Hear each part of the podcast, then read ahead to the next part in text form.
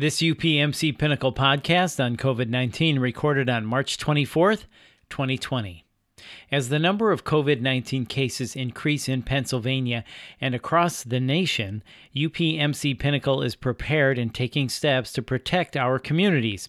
We also want to answer your common questions and talk about the new inpatient and outpatient visitation guidelines and what's behind it. So let's learn more with Dr. Christian Caicedo, President, Dauphin Region UPMC Pinnacle. This is Healthier You, a podcast from UPMC Pinnacle. I'm Bill Klaproth. Dr. Caicedo, new inpatient and outpatient visitation guidelines have been put in place to shift from limited to restricted for the safety of the patients and staff and to lower their likelihood of exposure to any illness, including COVID 19. Can you tell us more about these new visitation guidelines? I think it's important that our community understand the visitation policy that we have put in place at UPMC, specifically UPMC Pinnacle. We are restricting all visitors to uh, patients in the adult units to none. The visitation to labor and delivery, we have um, two support individuals, and anyone in pediatrics and NICU will also have two support individuals.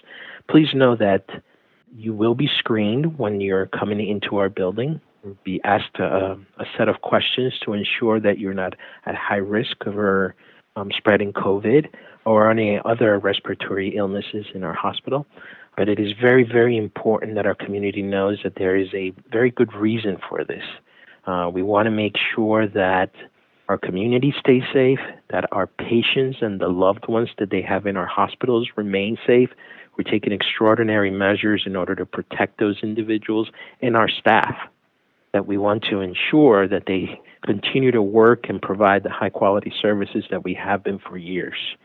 So I, I implore the public to please heed to these this policy and these, this uh, request for our hospitals to, to limit those and, and, restrict the total visitation uh, so that we can get a hold of this virus and, and continue to provide good work.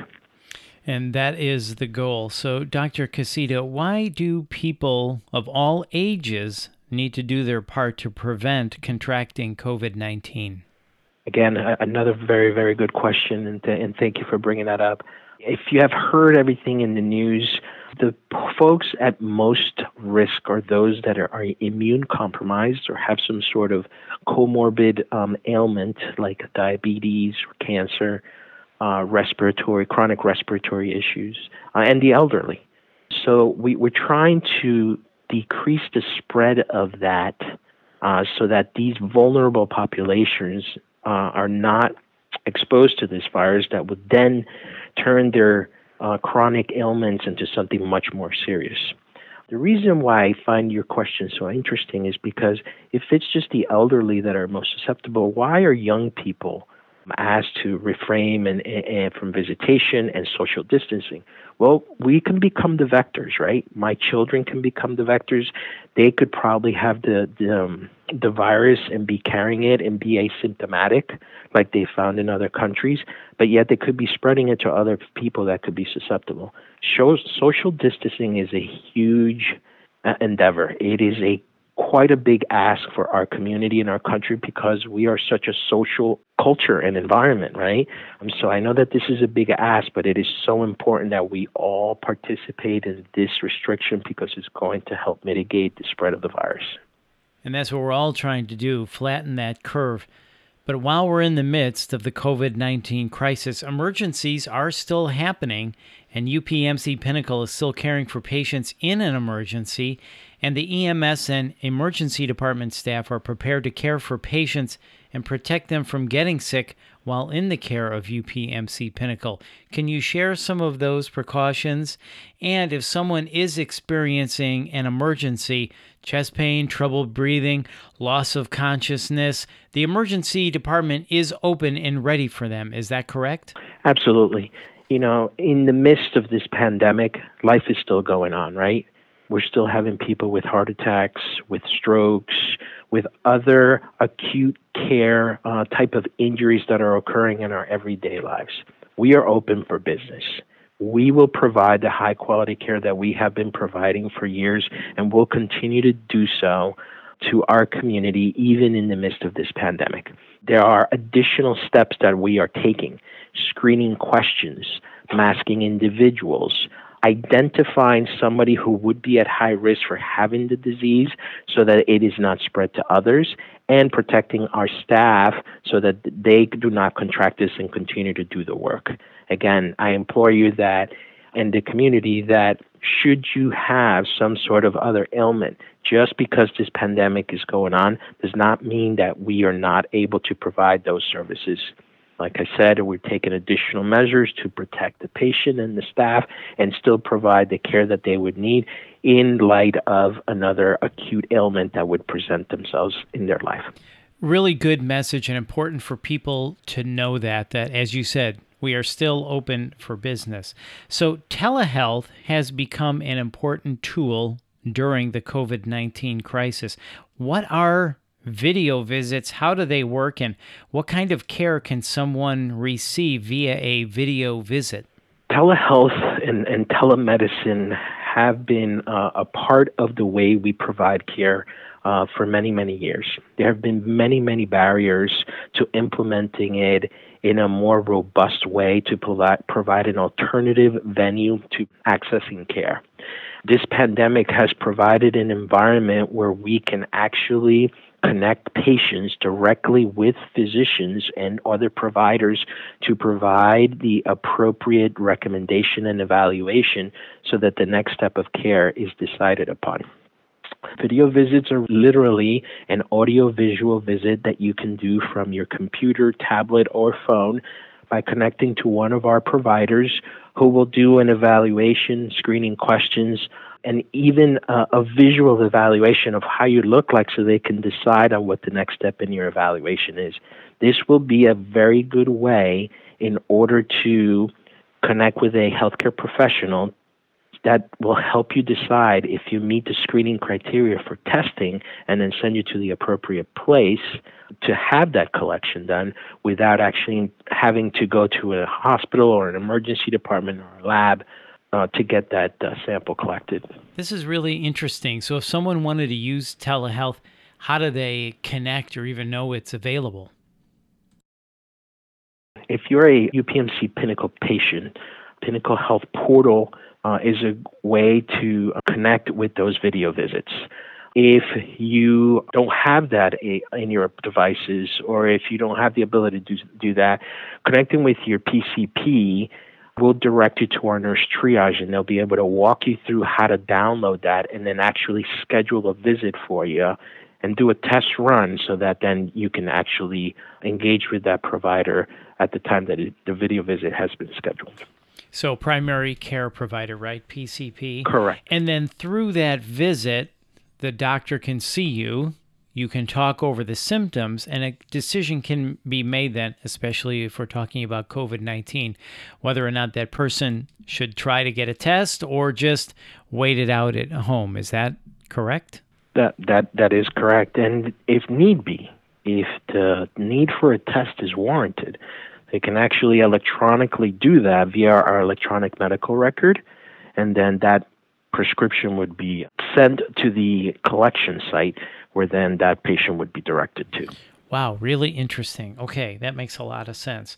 So, a couple of other questions that people may have, especially pregnant women who are worried about giving birth during this COVID 19 crisis. So, if a woman is late in her pregnancy and is very unsettled, what can you tell her to reassure her? So, again, another great question. And these are these are subpopulations of the healthcare continuum, right? That uh, would be uh, at risk for being exposed to this.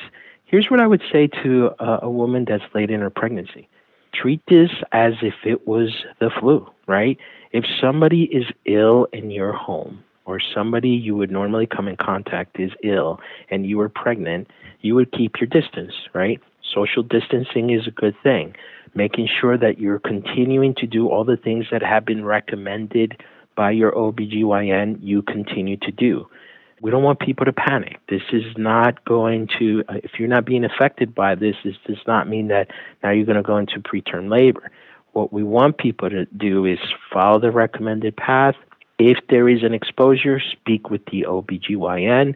We will come up with a plan for testing or self monitoring and how we would go about making sure that the mom and the baby continue to have safe care throughout the rest of their pregnancy. Well, that makes sense. So, another question that we're getting I just recently began treatment for cancer. The current situation has worried me. What can you tell me about continuing treatment and taking care of myself during this time? So, again, another great question. And, and like I alluded to earlier, you know, this is part of the subpopulation that is really at risk, right? The immune compromised. Somebody who has cancer and is undergoing treatment is getting a therapy that will alter their immune system, making them more susceptible to other ailments or viruses. So, what we want to do is make sure that that person is protecting themselves from those who may have been exposed to the virus and those who have definitely fallen to the criteria of have been exposed or had the disease.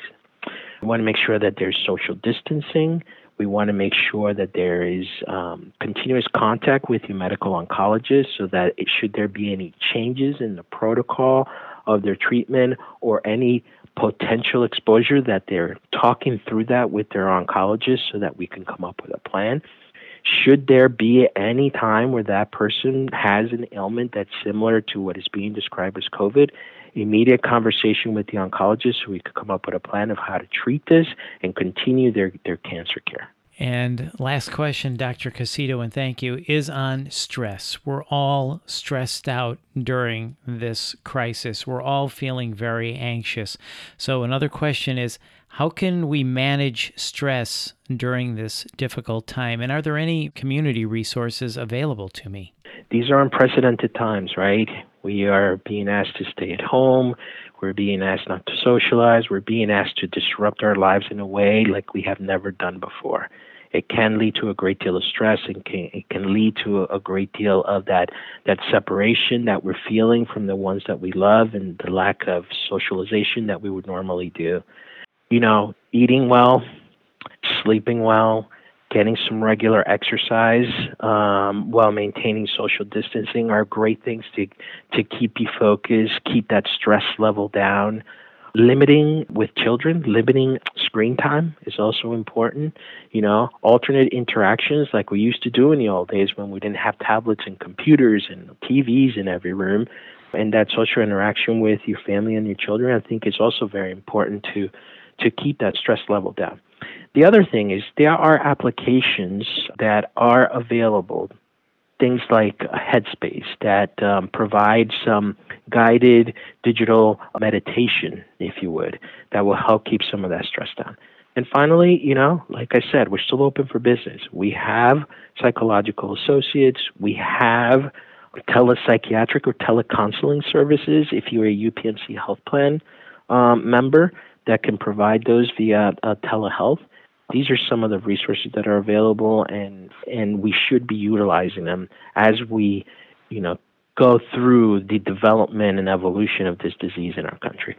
Right. So, really good tips. So, fighting stress, eating well, sleeping well, exercising, limiting screen time, which I think is really important. And then look for guided meditation apps such as Headspace. And then remember, UPMC Pinnacle is open for business. And you even mentioned that there is mental health, telehealth available. Do I have that right, Dr. Caicedo? absolutely, absolutely. Well, Dr. Caicedo, thank you so much for your time. This has been very informative, and thank you for reassuring us in these difficult times. Great. Thank you for the time. I appreciate the opportunity. Wash your hands, don't touch your face, social distancing. We'll, we'll beat this. And that we will. That's Dr. Christian Caicedo. For more information about COVID-19, please visit upmcpinnacle.com slash COVID-19. And if you found this podcast helpful, please share it on your social channels and check out the full podcast library for topics of interest to you. This is Healthier You, a podcast from UPMC Pinnacle. I'm Bill Klaproth. Thanks for listening.